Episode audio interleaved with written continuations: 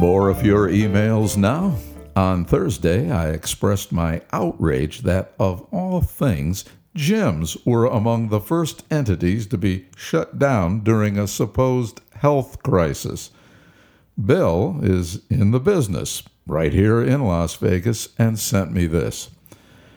Frank, I remember from your radio and TV days in our town that you've always been a good friend to our industry.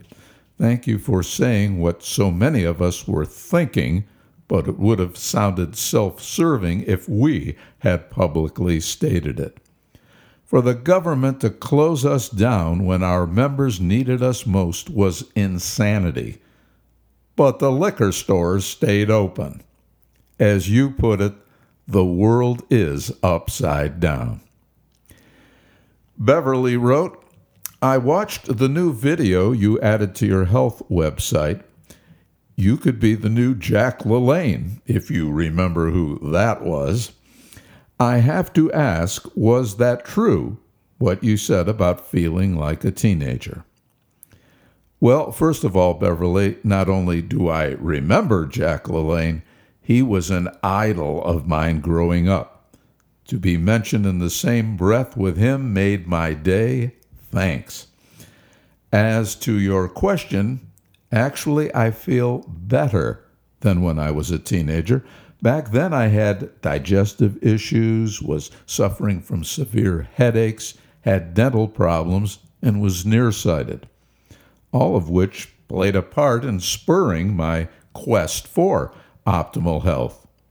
Today I have none of that and can still read without glasses. As you heard in the book, I was quite the sickly child. So if I can achieve life unlimited, just about anyone can.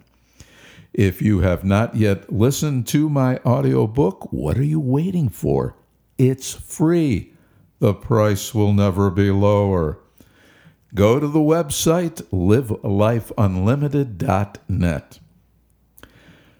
Friday, I asked uh, who you would put in the Stand Up Comedy Hall of Fame. As I would have predicted, the top two vote getters were Richard Pryor and George Carlin. Uh, Carlin was a, a guest on my radio show a couple of times, and he was quite the character. As for Pryor, I still consider his first comedy concert feature film of the late 70s the single greatest stand up performance of all time. Asher would put Chris Rock in the pantheon of greats. In his words, Chris Rock's HBO comedy specials of the late 90s and early 2000s are as good as it gets. He manages to be incredibly insightful and hilarious at the same time. I've seen each of them several times and laugh just as hard as the first time. Joey cast a vote for Pat Cooper. He writes Pat Cooper was a frequent guest on The Howard Stern Show. I never missed him. Funny, and he had guts. Joey, I'm pleased you brought up Pat. He happens to be a personal friend of mine, and let me tell you, he's as funny off stage as he is on. he's in perpetual comedy mode. In fact, Pat has a birthday coming up at the end of this month. He'll be 91.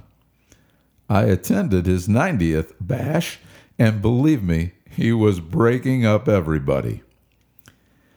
Amy is a fan of another Amy, Amy Schumer, saying, She is the premier female comic of our time and maybe the best ever. A friend of mine, Karen from Florida, writes, in 1998, you invited me to join you and your wife for a comedy show at the Sahara Hotel starring a comedian whose name now escapes me but I remember we all said that was the most we laughed at anything in our lives. Even the stage manager, who had been at the hotel 30 years, said it was the funniest act he ever saw. Who was that comic? Karen, it was Richard Jeni, who sadly and shockingly some years ago committed suicide. For those not familiar with his work, I highly recommend you seek out some of his uh, Showtime stand up specials. That's spelled J E N I. Well, thank you all for your participation. Tomorrow begins a new slate of topics. Until then.